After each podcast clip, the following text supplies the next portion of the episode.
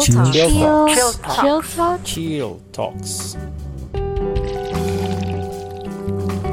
Welcome to Chill Talks Podcast, your companion in your chill time.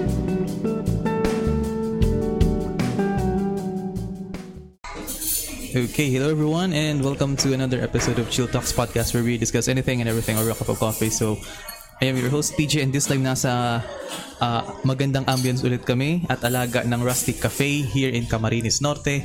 And join joining me in this episode ay isa sa Actually, spoiler alert, siya yung boyfriend and partner ng an, isang naging previous guest natin, si Miss Princess.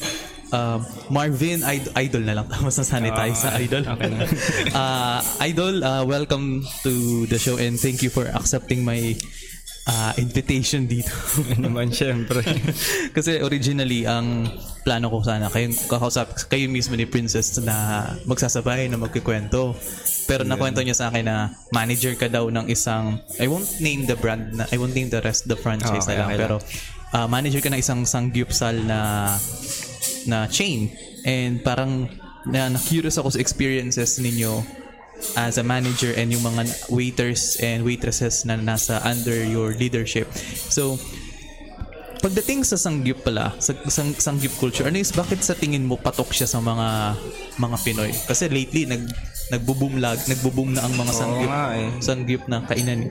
Para sa akin kasi yung form factor na unlimited nga. Mm-hmm. Tapos, syempre growing up, alam mo yung sa Naruto? Ah. Sila Choji, yun, parang ikaw magluluto ng pagkain mo, unlimited nga, yun, refill ng refill.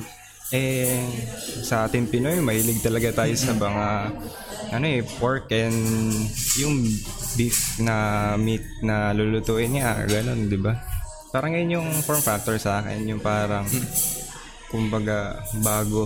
Nan- nandun yung nandun yung parang charm nung ah, sangyup kasi minsan ang mga, may mga nagrereklamo di ba ba't ka pupunta ng isang kainan na pwede mo na magluluto pa tayo pupunta ka ng kainan tas Ah, actually, narinig ko yan sa mga tita ko. Sabi na, pupunta kang resto, ikaw magluluto. Di ba, dapat kayong pag ay yung isa-serve na lang sa inyo, lutuan na. Eh, parang Korean tradition yun eh. Pero yung sa mga bata, syempre, gusto mag-try ng kung bagong new. Ngayon, mostly mga bata talagang ano eh, pumapatok sa kanila yung mga ganyan, yung anli-anli. Oo. kasi di ba sa pag anli talaga as in anli yung karne anli yung yung mga Oo, vegetable lahat, Vegetable, ganun. Pero pag mga, pansin ko pag mga veteranong kumakain na sa Anli, yung karne lang talaga kinakain nila. Yung gulay, wala. Kung ano yung unang sinerve, na andun pa din natitira. Maski mag-bill out na, nandun pa din eh. Ah, so hinuhuli ang so para mas tumagal pala sa sangyup ay or anli inuuna mo yung karne Oo, meron kami dong madalas solo diner. Matanda na siya. Ang ang style kasi ang technique diyan, dahan-dahan kang kakain. Hindi ka yung yung parang takaw tikim, yung pa-refill ng pa-refill, kain na lang kain. Yung matandang kumakain sa amin, naabot siya ng 2 hours talaga.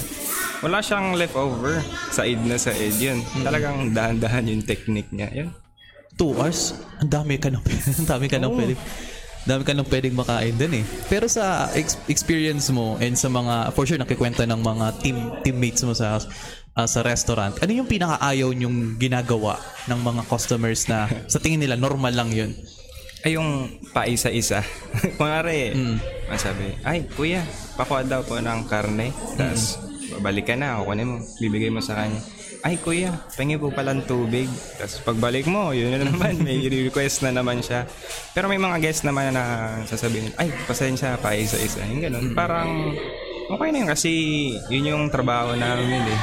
Kumbaga, bayad naman. Ba't di mo gagawin? Parang yun yun para sa akin. Pero yung iba ko kasi mga crewmates, mga bata pa, parang first time nila sa sa food industry.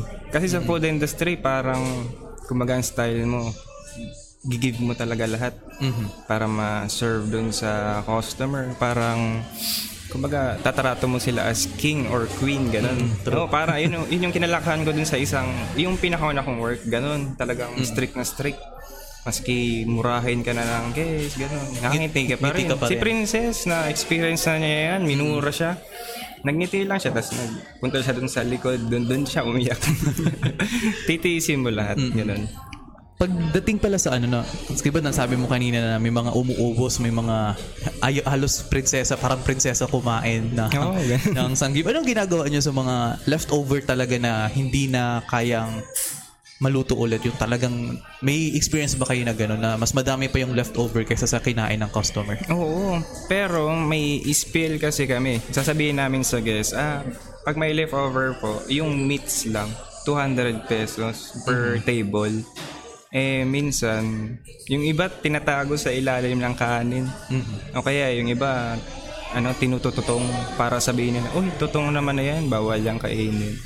Kaya ngayon, medyo mahigpit kami kahit binabantayan pag may nakakapansin na ng tinututong. Sinasabihan sila na, uy, may bayad po yan, ma'am, sir, ganito, ganyan. Usually, paano, anong reaction ng mga customer pag sinasabihan nyo ng gano'n? Ah, depende talaga eh. Kunwari mga bata, nakikinig naman. Pero pag yung mga medyo cranky na, Oo. wala, nagagalit. Eh di, inano na lang namin, binabayaan. Kaya, parang tatandaan na lang namin kung sino yung guest. Para sa sunod na pagpunta nila, pakunti-kunti lang yung bigay namin. Tapos yung matitira, eh, marami sa amin may alagang mga ano, aso. Yun, kinuha na lang namin. Inuuwi. Sa bagay, kaysa sa masayang naman din. Sa basurahan din ang punta. Tapos sa ah, experience mo sa iba't ibang levels of food industry, ano sa tingin mo ang pinagkaiba ng pagtatrabaho sa isang sangyupsal place compared sa ibang ah, forms of food services like cafes ah, and restaurants? Ayun, ana experience ko na yata yung tatlong styles eh. Fast food, resto, tsaka cafe.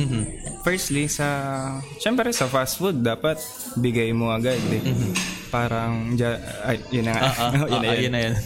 Parang bigay mo agad yung nakaluto na siya, naka-ready. Pero yung quality nga, kumbaga nagde-depreciate na eh. Nakaluto na yan, nasa warmer lang. Sa resto naman, ang style dyan, parang papaalam mo sa guest na niluluto pa yan, kaya matagal. Eh, yung sa winner can ko dati, 30 minutes bago namin bigay. Pero dapat mabigay mo yung quality. Eh, dito naman sa Sanggib sa lang style, plating lang kasi sila magluluto eh. Oo, parang mas wala kayo masyadong ang piniprepare nyo lang yung mga side dishes talaga for yung sa Oo. sangyup. Mm. Yung side dishes nga, malamig na eh. Oo. Luto na kasi ng matagal, ganun. Para siyang yung sa fast food ang factor. Ganun. Pero ikaw ay ikaw yung kumakain sa ah, sa sangyup. Ano ang preferred mong side dish or may mga may ma-share ka bang pwedeng life hacks para mas mapaganda ang experience ng customer sa pagkain sa sangyupsal? Sa akin kasi, mahilig ako mag-experiment eh. Naisip ko dati, yung mga kawork ko laging kumakain sa amin kasi may discount, no? Mm. Eh ako parang naisip ko, meron kaming sili, meron kami ng bacon. Sabi ko, hiwain nyo yung sili. Tapos, palibutan nyo ng bacon, lagyan nyo yung cheese. Parang dynamite. Oh, na. dynamite Yun, yun ang gusto ko rin parang i-request sa Manila. Pero, syempre, maasikaso. Matagal gawin. Tapos, baka hindi bumenta. Pero yung sa, yung as of now, yung menu namin, sa side dishes, siguro yung Korean salad. Yung halang niya, pang Bicolano ang lasa. Tapos, mostly talaga, pag karne, yung maninipis, yun ang masarap. Mabilis maluto eh, kakainin mo na lang. Pero pag yung makakapal na meats, yun madalas din na nire-refill sa amin. At usually makunat din kasi pag namali pag mali yung luto sa karne. Oo, dapat Hirap medyo kainin malaman, may alam ka sa pagluto ng karne, yung ire-rest mo muna. Pag na-overcook, kunat. Kapag di naman na-cook, ano din, ah, ayun nga, hilaw, ganun. May mga instance pa na isang isang grupo kumain ng kum- kumain sa ah, ah, sa sangyupsal ninyo tapos wala talagang kahit isa kanila marunong magluto. May nag-a-assist ba? Oh, meron. Usually, yung si JV, yung employee namin. Yun ang pinag-assist namin. Magaling kasi mag-chopsticks. Eh. Tapos tuturo niya, ah, dito po ma'am, lalagay niyo po sa grill, ganito. Tapos, yan, lagay niyo po sa kanin niyo, ganito, ganun. Tapos, after a while, magigets naman na din ng guest kasi i- parang nag-iihaw lang, eh, ganun. Okay, sa bagay, oh. Kasi yun, yun din naman ang comparison ng karamihan eh. Oo, na ano lang sila, kumbaga, ayaw nilang mapahiya kung anong lalagay dito, nga ganyan, ilalagay. Na, oh, nakaka... May, ano yun? Parang ayaw nilang magmukhang igno, ignorant, Ignorante, ignorante. oo, yun. Kasi yung chamba-chamba. Oo, champ. Kaya kahit hindi masarap, sige lang. alala, ka- alala nga namin doon dati nung first time kong kumain sa Sanggipsal, kami nung parents ko. Nasunugan kami nung cheese. Alam mo yun, yung cheese na pinagsasawsawan. Nat, nat, natutungan kami nun kasi ang kala namin, pag nilagay mo yung karne sa cheese, tapos niluto mo, okay, matutunaw yung cheese sa Oo, ano. magme-melt. Oo, yun. pero hindi, hindi. May lalagyan siyang separate, eh, madalas, di ba? Natutong siya, kaya na, talagang nagtawag kami ng attention ng staff tapos yun. Oo, para magpaturo. Sa amin din, may guest naman na hinulog yung cheese dun sa grill. Eh, butas-butas yun. Oo, butas. Na, So- nung natunaw, di rin yun nakuha. Kasi yun, nagtanong siya, ay, dito ba ito nilalagay? Eh, tinabi na lang namin na may lalagyan nga para tunawin yung cheese. Yun. Okay na rin. Kasi Oo. may may mga iba kasi na napunta talaga sa Sangyo para makuha lang yung experience namin. so, Oo, yun sa taga kasi- walang idea. Sa amin mga kasi, ang lamang namin sa iba, yung authenticity. Mhm. Kasi may-ari namin, Korean. Yung head chef namin, Korean din. Di nga maalam mag-English eh. Nag-sign language lang siya pag nagluluto kami. Ganun. So parang, ano tawag nito? Lumalabas na hindi lang yung picho-picho na sangyupsal na na ano yung tawag na yun? yung mga basta binasta-basta ba lang Oo, talaga. yung kumbaga nag-collaborate lang kayo, nanood lang nito, Oo. Korean na. Ganun. Sa amin talaga yung, yung authentic. Yun. Pag sinabing authentic, ah gano'ng kahigpit? Kasi usually pag Korean, talagang mapi- mapili talaga sa ingredients eh. Oo. So gaano ka ka-strict ang quality standard pagdating sa mga pagkain lalo na sa karne na sineserve sa restaurant ninyo? Sa amin kasi, sikreto, sinikreto nung, maski nung head chef, yung mga, dinadanala niya, templado na. Eh, ako nun, mahilig ako magtikim-tikim. Dinidecimate ko kung ano yung nilalagay nila, ganito, ganyan. Ang napansin ko, hindi sila mahilig sa bawang. Puro sibuyas. Leeks, white onions, ganyan. Hindi sila nagagamit ng red, white onions lang. Para sweet. Oo, Ganon. usually Yun ang hilig na. Tapos, sa mahalang, grabe sila. Talo pa ang Bicolano sa ah, gusto nila sa halang. Iba kasi talaga ang ano, iba ang iba ang spice tolerance din ng mga Koreano. Kung, Tsaka, mahilig sila sa ano, yung kumbaga sa ramen sa Japan, ilang ilang oras ginagawa. Sa kanila mahilig sa instant. Yun, no, yun. true. True yan. Pagdating sa ano, isa sa din sa mga nagtataka kami, gaano karami ang hugasan naman sa sa ganyang dynamic ng sanggip? Mas marami ba kumpara sa resto at sa fast food na na-experience mo dati? Oo, para sa akin, oo eh. Kasi dati sa lahat ng winner can ko, ang dishwasher siguro kung sinong available sa kitchen. Sa amin talagang may dishwasher, apat. so, kasi yung re-refill ano, maliliit lang na ano, ganito, ganyan. Yung egg, dumidikit sa ano, nakakaubos oras. Yung grill kasi, pag na medyo maitim na, pinapakuha sa amin, papalta namin ng bago. Eh, yung minsan may mga guests na may tututungan talaga. Siguro nakakalima kaming palit sa isang table. Yun, kaya dapat hugasan nila. Maasikaso kasi iskrabin mo yun ang iskrabin hanggang maging mukhang bakal ulit yun. So mab- mabilisan talaga ang pacing, no? hmm, mabilisan talaga. Pag ano, kasi 'di ba pag full house usually most of the time weekends or pag gabi full house lagi ang Oo, lalo na pag may holidays. Oo, Hmm, full house paano, paano ang strategy ninyo para hindi ma-overwhelm ang mga teammates mo. Kasi 'di ba konti lang naman kayo. Tapos ang dami ng mga magde-demand. So paano mo paano ang turo mo sa kanila para ma- maging efficient lagi sa pag-serve sa customers? Sa akin kasi, honestly, nung nasa kitchen pa ako, ang sinasabi ko sa mga kabady ko sa kitchen, ah, mas okay na mag-ready para sa gera kaysa yung doon ka lang mismo sa gera kikibo, di ba?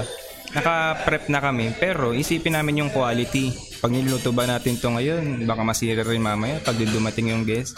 Naghihiwa na kami ng mga gulay para lulutuin na lang. Sa labas naman, nung naging manager na ako, ang ginagawa namin, Ah, syempre, i-endorse mo dun sa mga tao mo. ah, siguro may 60 packs tayo dadating. Ready tayo, linis na tayo, ganito, ganyan. Yung mga sauce natin, dagdagan na para lalagay na lang sa ano. Yung uling. Yung uling kasi sa'yo, mention, dinodoble naming luto para pag nilabas, hindi na magre-reheat yung guest, di ma-hassle. Mga, nagupo sila, dire-diretso na, kain nila ng kain, kwentuhan, gano'n.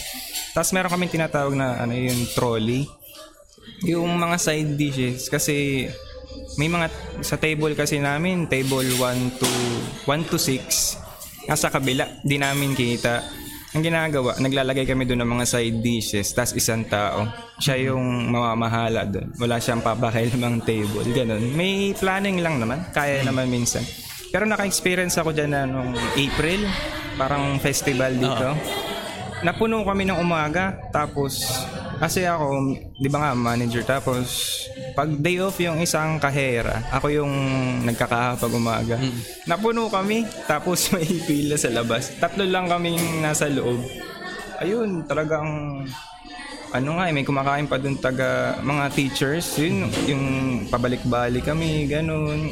Nakakapagod, pero nung experience namin yun, kumbaga na-learn namin na, ay, ganito pala yung gagawin natin. Mas kita to tayo, kaya naman pala. Pero wag naman lagi. O kasi, oo, mab- mababata ka burnout ka, ganun. Pagdating sa, ano tawag nito, pagdating naman sa burnout na nasabi mo kanina, paano mo pinapahinga ang sarili mo? Kasi kung tutuusin, matagal na nga natin pinag-usapan na mag, mag-usap tayo. Daming, di tayo nagkakatuloy-tuloy dahil sa Oo. schedule. So, paano ka nagkakaroon ng time na makapahinga talaga na hindi lang yung matutulog ka lang tapos next day pagod ulit? Sa akin naman kasi, ah, sanay na ako yung nakakapag-gym-gym pa nga minsan eh. Ang ano ko lang, nababurnout ako sa stress sa tao minsan. May mga pasaway, ganun dun, yung mga titigas ng ulo. Yung ginagawa ko, ano, ah, mostly pag yun nga, emotionally burnout. Nagbo-boxing ako. Yung nalabas mo yung stress, ganun, imagine mo yung sinusuntok yung. Hindi, totoo talaga. Para lang nalabas mo. After, mag-uusap kayo nung, nung crew mo, okay na, ganun. Mostly, pag lalaki na nakabanggaan ko sa, dyan sa work ko, kasi after 3 hours, syempre, usap. Okay na, ganun. Okay na. Pero pag yung mga, yung mga babae, tapos medyo ayaw makinig, mga ilang araw, di ka papansin. Okay lang kasi ako, gagawa ko pa naman din trabaho ko, ganun. Yung mostly ang napapansin kong physical burnout, nagkakasakit na lang kami bigla, ganun. Nafatig nga yata ako nitong last time na, yung sabi ko sa inyo, sir, ah, nagkatrangkaso ako for 3 days.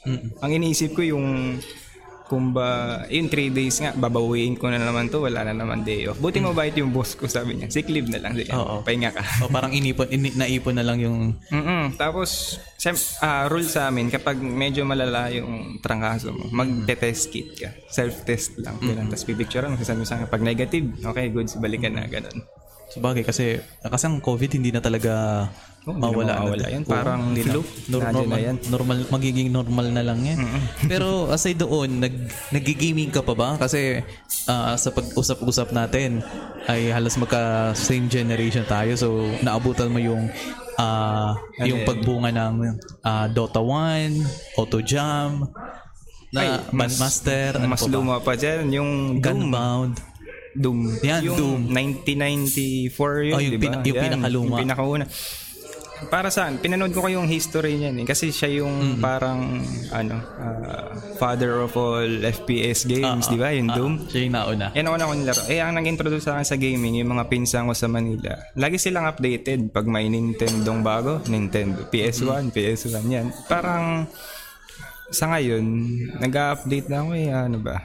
Nakikilaro ako sa iPad nung auntie ko. Ano nilalaro ko? Ah, Apex, tsaka COD.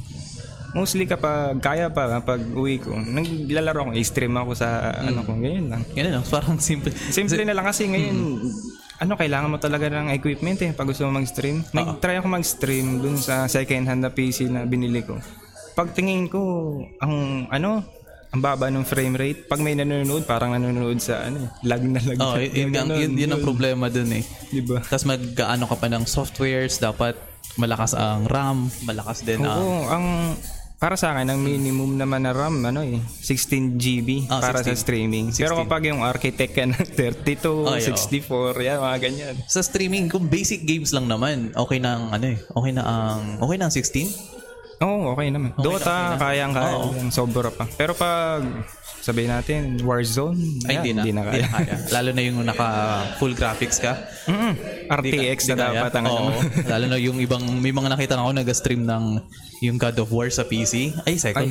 Ang, ang laki na ng, laki na ng PC requirements niyan eh.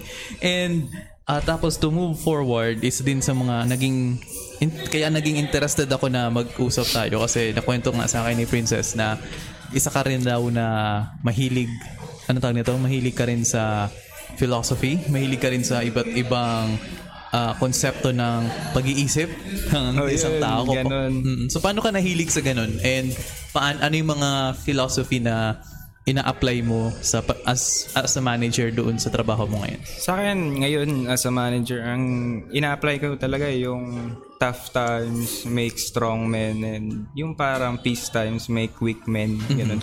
Sabi ko nga nung nasa kitchen ako, lagi akong may kaaway sa labas. Kakuro din, ganun. Gaaway kami, sabi ko, ako yung tough time niya. Dapat maging strong siya para mag-move forward yung work. Kasi naramdaman ko na yung mabackstab sa work eh. Sa mga una kong work class simula nun parang sabi ko, ah, parang ito yung nangyayari kay Marcos Aurelius, di ba? Sobrang stoic niya. Tapos, parang ang ganda nga ng buhay niya eh. Tapos, pinagkaano pa siya ng asawa niya, di ba? Yun yung story niya sa, ano nga tawag niya? Nalimutan ko yung libro niya eh. Ano nga yun, idol? Ah, Nakalimutan nakalimutan ko. Book of Meditations, yun. Maganda ba sa akin yun? Pero ano lang ako eh. Yung, ano pa ba? Si Socrates, yan, yung mga ganda yung mga turo nila, di ba? Yung parang, i-live mo lang yung life mong simple. Pakonti-konti. Hindi yung parang, minsan kasi pag nakuha mo yung goal mo, sabi natin, ay, nag-iipon ako para sa cellphone na ito, ganyan, ganito. Tapos, nung nakuha mo na yung cellphone, parang, ay, ganun pala yun. Ganun, di ba? Oo. parang nung sa akin nangyari nung naging gusto ko maging stoic nung pandemic times talaga. Na kami ni Princess medyo nagiging ganito ganyan kasi nga malungkot yung buhay. Si auntie ko na stuck sa Manila, eh solo ako sa bahay. Sabi ko, ano kaya ang magandang gawin para hindi ma-depress? Eh, nadaanan ko nga yung mga stoic philosophers. May channel akong inaano eh. Pwede ba sabihin? Ah, sige, sige, pwede. Yung Daily Stoic. Mm-mm. Yun nadadaan ako. Tinuturo niya kung paano maging yung simple lang buhay, yung achievable ba yung goals mo. Tapos may isa pa akong pinangawakan na motivation na sinabi ni Denzel Washington. Sabi niya, dreams are just dreams if you don't have any goals ba. Yung kumbaga, yung journey, yun yung i-enjoy mo. Hindi yung parang yung pinakadulo lang. Para maging worth it, di ba? Parang yun yung sabi ni Kobe. Oo. Enjoy mo yung journey, hindi yung dulo. Kasi ngayon, ang mindset ng karamihan ngayon ay kailangan, ay, matapos agad yung ganitong Oo, degree. ganyan ako nung bata matapos ako. agad yung ganito. Then after that, wala na. Pag hindi mo na, pag di mo agad nakukuha yun, napofrustrate ka. So, Oo, frustrate ka oh, di, mo, di mo na nakikita yung progress mo. So, actually, pinagdaanan ko rin yan Oo, dati. ah, mostly pa dun magiging parang yung maturity mo lalaman mo kapag na-experience ay di pala ako ng panandalian lang Oo. ganito. Kasi ako nung unang work kong sabi ko, ay pag 20 mapakasal na kami ni Princess. Oo. Pag 24 na ako, may sarili na akong bahay. Tapos pag ganito, yung auntie ko mga ganyan. Eh lahat, lahat, lahat yun wala ngayon eh. Sabi ko nga, Di mo masasabi yung mangyayari, yung pandemic nga, bigla nangyari.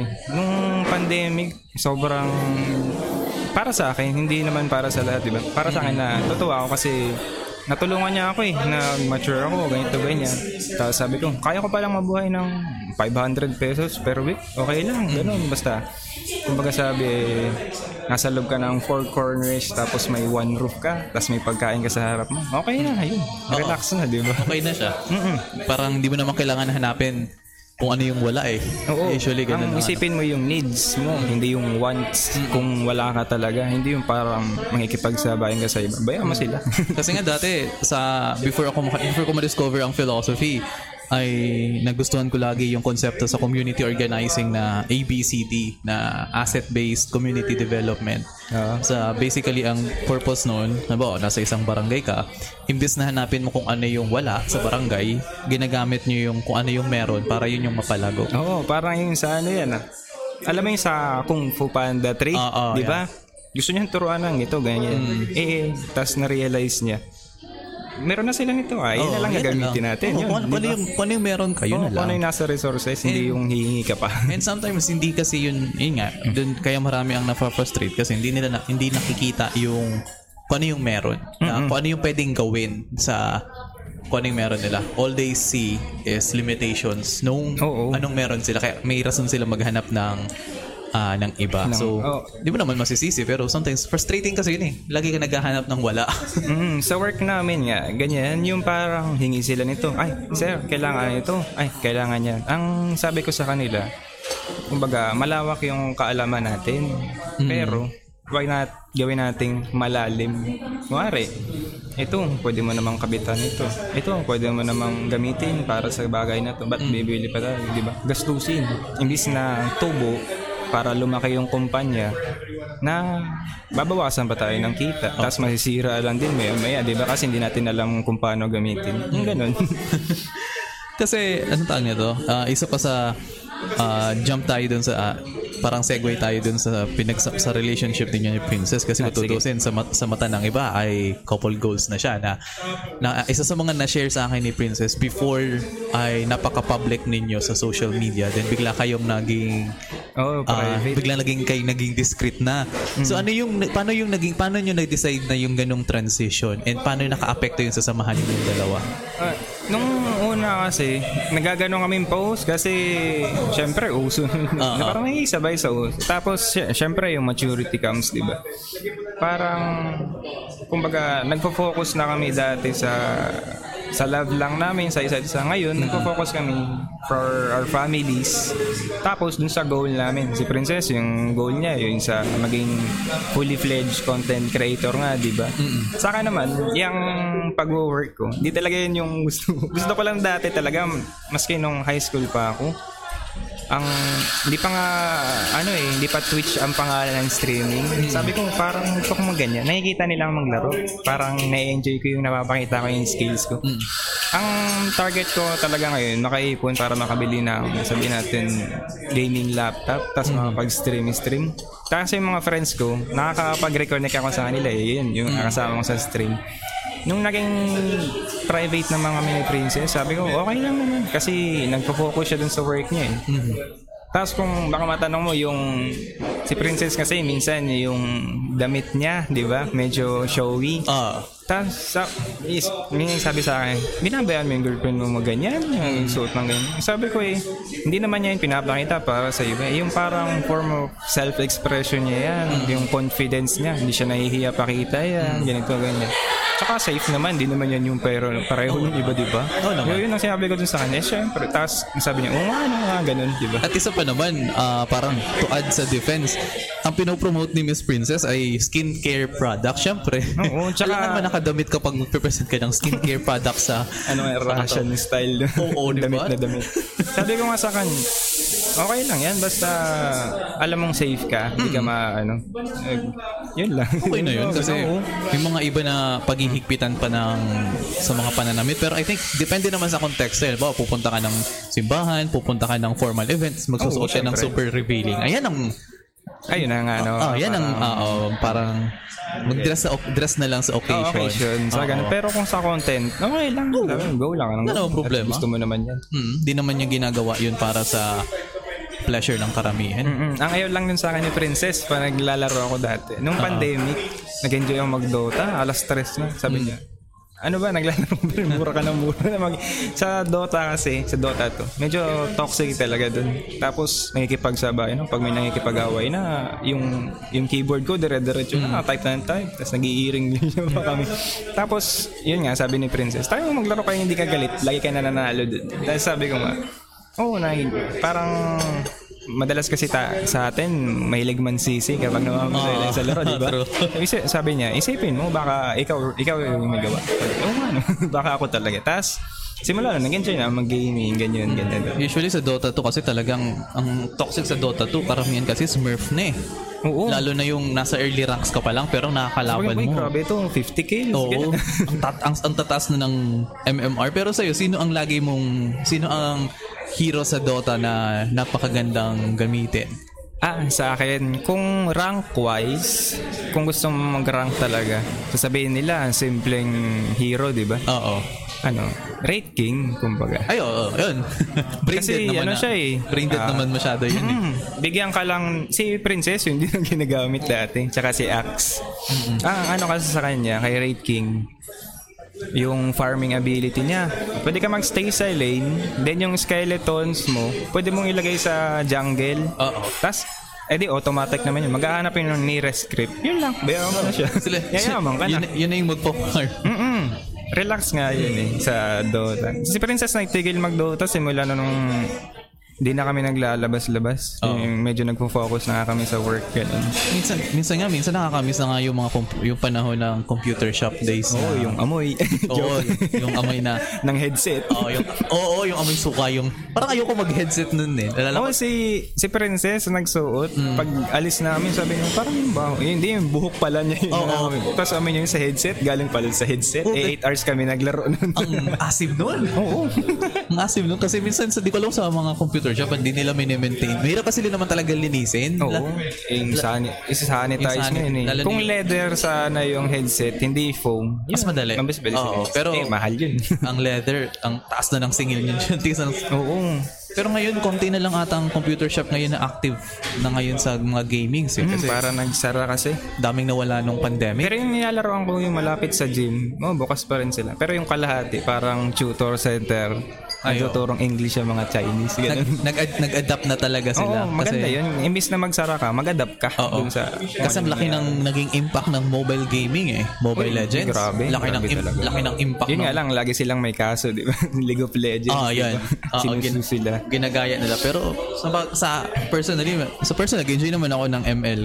Kasi napaka, mas madali kasi siya. Kaya Adapt, ba? Yung laro eh. Oo. Simple. Yun. pasok ka lang doon, pindot-pindot ka, Hmm, wala kang ka, iisipin na mechanics. League of Legends, League, Wild Rift ay kung hindi ka hindi mo alam yung laro, Malito. malito ba? ka talaga kasi la, alos anong tawag niyan?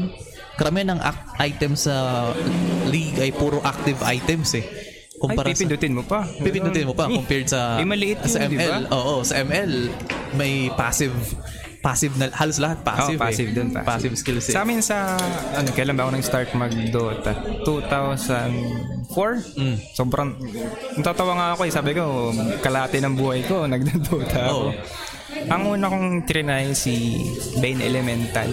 Alam mo yung tissue paper? Mm. yung recipe lang. Yun lang binibili namin. Tapos nag enjoy kami. Ganun. Oo. Eh, pero nung tumatagal, yung mga kaklase ko, nag-aakita na ng pustahan. Ganun, nag-aaral na talaga kami. Ganun, ganito, ganyan. Pero ako hindi ako nakikipagpusta. Nasa, naglalaro lang talaga. Nag-enjoy ako. Kaya manalo matalo, okay lang sa akin. Ganun. Nung pagtagal, maski after pag-release ng Dota 2, naglalaro pa rin kami. Ang, ang saya kaya nung parang kasama yung mga friends mo since elementary, nag-college, yung iba nagkaanak na, nagdo-Dota pa rin. Yung Parang yun yung banding, yung gaming talaga. Pero para, mag, sa ganda ng Dota ngayon, mahirap. Mahirap ko to kasi mahirap na ngayon pumasok sa Dota kung hindi mo na-experience ang Dota 1. Dota 1. Oo. Lak- ang laking laking impact ng Dota 1 sa paglaro ng Dota 2 kasi nag nagtry ako ng Dota 2 kasi naglaro ako ng Dota 1. Ang una kong ginamit si ah, Draw Ranger kasi Oo, syempre, pang- effortless. Oo, no, beginner din. Beginner. Ah, sunod doon nag-aral na ako ng yung may hotkeys na. Yung Oo, yun. easy easy press na sila pinag-aralan ko si Vengeful Spirit na Ay, support yun, swap, di ba? Oo. swap sa tower. Ayan. Sunod noon, I think mas naging komportable ako sa Dota nung ginamit ko si sino yun? Si Terrorblade na. Medyo mahirap. Mahirap siya kasi pero nag-enjoy ako sa kanya kasi pwede kang maging magandang kakampi, pwede ka rin maging mambuisit na kakampi. Oo, oh, yung Sander. Oo. sa may buhay. yung, yung mamamatay ka na, yung kalap, kakampi mo puno ang buhay, papalit mo lang. Actually, ano yun eh, pwede mong gamitin sa kalaban. Oh, di ba? pwede gamitin sa kalaban, pero minsan oh, sa parang idol sa Dota 1, ano yun eh, ang gagawin mo, pupunta kang farmlands. Mm. Oo, babain mo masyado yung buhay mo. Tapos maglo-lotars ka. Lotars pa ang tawag dahil. Oh, Lotars pa. nag Tapos, Sander, sabay dagon. Yun, patay na yung kalaban. Yun lang sa Dota 1, di ba? Oh, ganun ang ganun ang meta. Ngayon, nun. technical lang masyadong ano Dota na 2 eh. ang ang komplikado ni ang komplikado ni Terrorblade sa ter- Oo, eh, sa Dota 2 simple, pero sa Dota 2 bi- binitawan ko yung sa Dota 2 ang hirap ang hirap na kargahin Ay, pa, para sa'yo, sino yung favorite team mo sa Dota? Kumbaga, ah hindi ako familiar sa team pero kung asan si ano kung yung team na meron si Dendi tapos si Ana yun lang na dalawa yun. yun lang Oo. yun lang yung inaabangan ko Ay, anong kung anong team sila mapunta yun lang ang sinusubaybayan ko lagi Kung sa sa Stoic na mga players, yung, yung dalawa, si Ana ang Mm. top na representation ng Stoic na player. Hindi sana sila mananalo nung sa OG nung 2018. Mm. Kung hindi niya, di ba si Phantom Lancer gamit niya? pag di niya binenta tong gamit, katabi niya mismo yung secret shop. Pag di niya binenta, wala siyang buyback. Nangyayari yung bakbakan, binenta niya bigla yung mga gamit. Tapos yung naka-buyback siya. Grabe, yung istorya nung OG nung 2018, grabe inspiring. Oh, Yun. ngayon, kala ko nga nag-retire si Ana tapos laking gulat No, ko. nagbalik siya. Recent Saan announcement. siya sa T- ay, ano siya? Liquid? Ay, hindi. Hindi, hindi siya ibang Liquid. team, ibang team eh. Oo, iba, parang nag-substitute sila ni ano, yung isa niya dating teammate, kalimutan ko yung pangalan. Magaling din yun eh. Mga Chinese kasama niya ngayon Oo, eh. Sila, yung nakalaban niya Oh, sa yung, yung, yung, yung, mga tinalo nila naging ka- kaya nga maraming nag-aabang sa team na yun kasi Oo, powerhouse al- yun, alos lahat powerhouse. galing talaga eh. Pero ngayon, ang Dota ay kumukonti na rin ang, ang player, ay kumukonti na rin ang watch. Oo, ang mga mas nanonood. mataas daw ang panood sa LoL. Pero yung PI, yung grand prize, yeah, grabe. Ay, oh, Every di pa rin nawawala. tumataas. Kasi ang, ang, ang mga... Yung battle pass, no? Ang Battle Pass naman kasi sa Dota, sus ko naman. Kumpara mo sa Mobile Legends na 500 lang monthly. Oo. Tapos- sa League of Legends, almost halos almost the same. Dota, 70,000. Oo, yung 50,000. Prince of Dubai ba yan? Basta Arab country. Tsaka may pinakamataas na battle pass. Lahat na binibili. Tapos every year, tinataasan niya yung hu- huling hulog niya. Ganun. Sobrang yaman. Kaya ang, ang laki ng ano, ang laki ng Grand ang price prize, po no? lagi ng TI. Nung nanalo nga yung TNC, na mababa yung placement nila, pero ilang million yun, 30 million pesos, ganun. Mas kitaan sila. Pero nagulat nga ako nung uh, recently in-announce na magkakaroon daw ng mobile game ang ang Dota. Parang Sabi imposible. ko, paano nila gagawin yun? Na hindi mag hindi mawawala yung Si Invoker. Oo, oo, kasi ang Dota pwede pang PC lang kasi siya kasi complicated ng ang Oh, complicate- mechanics, no? Oh, mechanics, Mechanics pa lang, eh. Yung courier, at least sa League of Legends, OV ka. Oh, Makakabili na. ka na. Sa Dota may may may pet ka pang bibilhin. Oo, tapos yung may mga phases dun eh. Laning phase, yung farm phase, ganyan. Yung last hit pa, yung Oo, blocking. yan. Paano ka maglalast hit sa Ang hirap. mobile, di ba? Sa Mobile Legends, at least hindi ka na mag-iisip ng ganun eh. Oo, babayaan mo lang yung Oo. character mo. eh. Pero may dati na, may dati nung bago ako sa Mobile Legends, akala ko maganda ang last hit. Kasi Oo. talaga pinapractice ko yung... Kaya na bad trip ako. Sabi ko, ba't walang deny? Di ako pwede mag-deny ng trips. Bawal pala yun. Sa Dota lang pwede. Dota lang, Dota, lang meron. talaga. nun. Sa Dota LoL, lang. wala rin eh. Sabi ko nga, nung nag-try ako mag-LoL, siguro mga one month. Mm-mm. Sabi ko, ba't walang deny? Sabi, Wala talaga, pagalingan lang kayo mag-last hit. More on ano sila eh, fighting. Oo. Sa Dota, talagang lahat, farming. Kaya usually mas matagal talaga sa ano eh. Pero Dota, inabot akong 2 hours dati yung isang game, masakit na sa kamay. Ganun. Lalo na pag nag-late game. Kasi ang late game, halos wala, walang katapusan ng laban yan eh. Oo, minsan napapasuko ko. Oo. Talo Oo. Sige na, sige na, talo nyo na yan. pero, pero sinabi mo kanina, di ba mas Hmm. priority mo yung maging streamy, mag-streamer. Pero aside sa streamer, may iba ka pa bang nakikita ang line of profession na sa tingin mo mas mag enjoy ka lalo? Sa akin, sa kung walang lisensya, sa gym yung pagtuturo. Medyo malalim yung kaalaman ko dun eh. Pero dirty bulking kasi ang ginagawa ko ngayon kaya talagang taba-taba kami ganun. Pero gusto ko sa gym magturo yung ano eh. Minsan may mga nagtatanong tuturo ko yung form, yung repetitions, kung pyramid set ba yung gagawin mo, ganito ganyan. Nasasagot ko naman. Yung mga naglalaban din dun sa gym.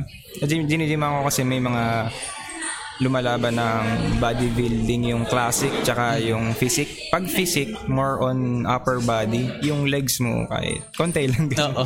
Parang Johnny Bravo. Tapos pag classic, full body talaga. Yung naka-brief lang kayo sa stage. Yun, yung may-ari. Yun ang nilalabanan.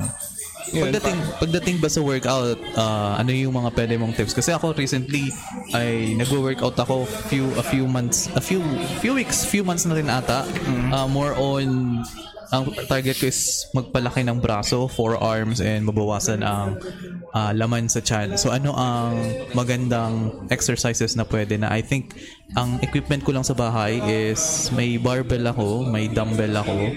Kasi naku, alam mo yun yung convertible na, Oo, na yan, dumbbell yan. na barbell na yan, meron ako. Ah, yun, mo- mostly push-ups, ah, diamond and wide push-ups yun ang ginagawa ko. Oo, So, calisthenics. Oo. Yun, Ano ano ba ano ba ang pwede ko pang ma-add sa routine ko and paano ba? Kailangan ba araw-araw ako mag-workout or every other day or every two days? Ano ang pinaka-best sa ganun? Mostly kapag ah, beginner ka pa lang or Ay, di nag-try ka na dati. Okay na, na, nag, Nag-try ka na dati, Familiar. no? Ano yan, kumbaga sabi ni Jeff ni Jeff Nippard, ah, body recomposition, ganun. Ang itry mo is yung push-pull legs na method. Kuwari, day one, push. Push workouts mo- more on tricep ang ma-workout mo dyan, shoulder, tsaka yung chest mo. Next day, sabi natin, pull workouts. Ah, more on, yung literal na word, pull. Pag umihila ka kasi, ang gumagana sa'yo, bicep, yung latissimus dorsi, rhomboids, trapezius, yung back muscles. Tapos, yung legs nga, squats, dead, deadlift kasi parang pull workout siya. Pero kapag RDL, yung regular deadlift ang ginagawa mo, ang target niya yung hamstrings tsaka yung puwet mo, lalaki ganun. Tapos sa reps na repetitions, sabihin natin, may sinasabi ako sa mga tinuturoan ko dati, ah, quality over quantity. Yung isa kasi nagbubuhat, payat na siya. Gusto niya lumaki muscle niya. Ang ginagawa niya, 20 repetitions, ganun. Sabi ko, mababurn yung muscle mo. Wala kang fats for energy. Energy kasi mostly ang fats, di ba? Kaya na-store sa chan. Sa lalaki kasi sa chan na napupunta yan, tsaka sa may love handle. Sa babae, mostly sa breast, sa puwet nila, doon na napupunta. Kaya medyo hindi sila tumataba agad, di ba? Sa lalaki talaga, sa chan, sabi ko sa kanya, gawin mo to, ah, una, 3 reps lang gawin mo. Hanapin mo yung 70% ng weight na kaya mo, tas 5, 5 by 5 gawin. Magpalakas ka, tas kain ka ng kain. Kasi ang sekreto sa gym, di sinasabi ng mga influencer, di ba? Nakakita mo, pag nag-workout, yung ano, ah, no pain, no gain. Ang totoo talaga, idol, 70% diet kung ano yung kinakain mo. More on protein, kung ano yung target mo. Ah, protein, carbs, fats, yung mga macronutrients. Siyempre, yung micro din, kailangan mo yung vitamin A, yung ganun, para masustain yung health mo. Yun yun eh. Ang 70% diet, 30% lang yung workout. Tapos, di mo araw-araw gagawin yung gusto mo maglaki chest mo, araw-araw ka mag-chest, ganito, ganyan. Yung isa nga sa inaaral lang ko dati, yung bro split. Yung mga ginagawa na nila Arnold. Ah, ngayon, chest day tayo. Bukas, ah, shoulder lang. Sunod na arawan. Eh, paano kung nagwo-work ka? Mostly, nagwo-work. Tsaka mga estudyante gusto gumanda katawan, di ba? Mas advisable yung push-pull legs kasi mawo-workout mo yung yung target mo. Lahat sa sa push day makaka-chest ka makaka-shoulder ka makaka-tricep ka di ba? Okay na. Okay na yun para sa linggo mong yun. Sunod na araw pwede ka ulit mag-workout di ka magre-rest day back naman yung titirahin mo. Sunod legs. Tapos repeat mo yung process kung mo mag-day off. Mm, yun. Hindi na yung muscle kasi parang tayo nababurnout din. Napapagod din yan. nga eh. yun yun. Pero totoo ba yung ano? Totoo ba yung sinasabi ng mga iba when it comes to workout na you do it until failure? Kasi may mga sinasabi na hang, dapat yung bumibigay ka na, na, nang, nangangatob ka na para mas ma-develop ano ka. eh, ang hinahanap mo nun, injury. Oo. ang ma-advise ko lang, kung hypertrophy, yung pagpalaki ng muscle, hanapin mo yung sweet spot. Kung ah, una mong buhat is 15 repetitions, sunod mong buhat, sunod mong set, 10 reps. Pero, dadagdag ka ng weights. Ang tawag doon, pyramid set. Tumataas yung weight, bumababa yung repetitions. Mararamdaman mo din yun yung kasi sa una, yung lactic acid buildup, yung nararamdaman mong ngalay, lactic acid yun. Pag nagtagal, masasanay ka naman, malalaman mo na yung sweet spot mo. Ganun. Tapos yung sinasabi mo kanina, idol, yung sa fat, sa chan. Ano, hindi totoo yung parang babalutin mo yung chan mo. May, yung pa kasi naglalagay cling, cling wrap. Ang ginagawa kasi ng katawan ng tao, nandyan ngayon sa chan kasi yan yung mostly ini-store niya yung fat para protektuhan yung internal organs mo sa lamig or kung ano man ang meron sa labas. Yan yung huling part ng katawan na na kukuha ng fats. Talagang Kunwari, magpapalaki ka. Lalaki rin ng konti yun dyan, o ganito, ganyan. Pero depende pa rin sa dinadiet mo. Kung more on protein ka, di syempre, yung muscle mass mo mag increase yung fats mo magaan. Ang pinaka-misconception kasi dito sa lahat ng nag-gyman ko, ay, yung taba mo, magiging ano, Magiging muscle. Mag, oo. which is magkaiba yun. Kunwari, na sa ibabaw yung fats, nasa ilalim yung muscle. Pag nawala yung fats mo, kung dati lang yung kinakain mo, yung muscle mo, yan, yun, Mm. kung maliit, yun pa rin. Kaya ang gagawin mo, tataasan mo yung intake mo ng protein, Mm. less yung fats. Tapos yun, pwede mo naman ma-achieve yung gusto mong physique. Ang misconception kasi, yung shredded look, alam mo yung mga... Oo naman. Unhe- sabi nila healthy yun, pero hindi talaga. Yung pinanood ko ang... Sino ba to? Boxingero siya, tapos parang siya yung topic ng dalawang scientists. Si Huberman yata yun eh, na ano, na channel. Sabi niya, ito ang pinakamagandang physique. Tapos pagtingin ko, oh, laki ng tiyan. Tapos ganito, ganito. Healthy daw pala yun. Yung parang, yung misconception nga, dapat chiseled ka. Yung parang Oh, Greek yun, god pat- yung katawan mo. Pato talaga. Oo, hindi mo alam yung kidney niya, nag-fail na kasi kaka-intake ng supplements, steroids, ganyan. Yun, steroids, medyo ano rin yun dito sa da- problema rin yun. Ah, meron din dito pala?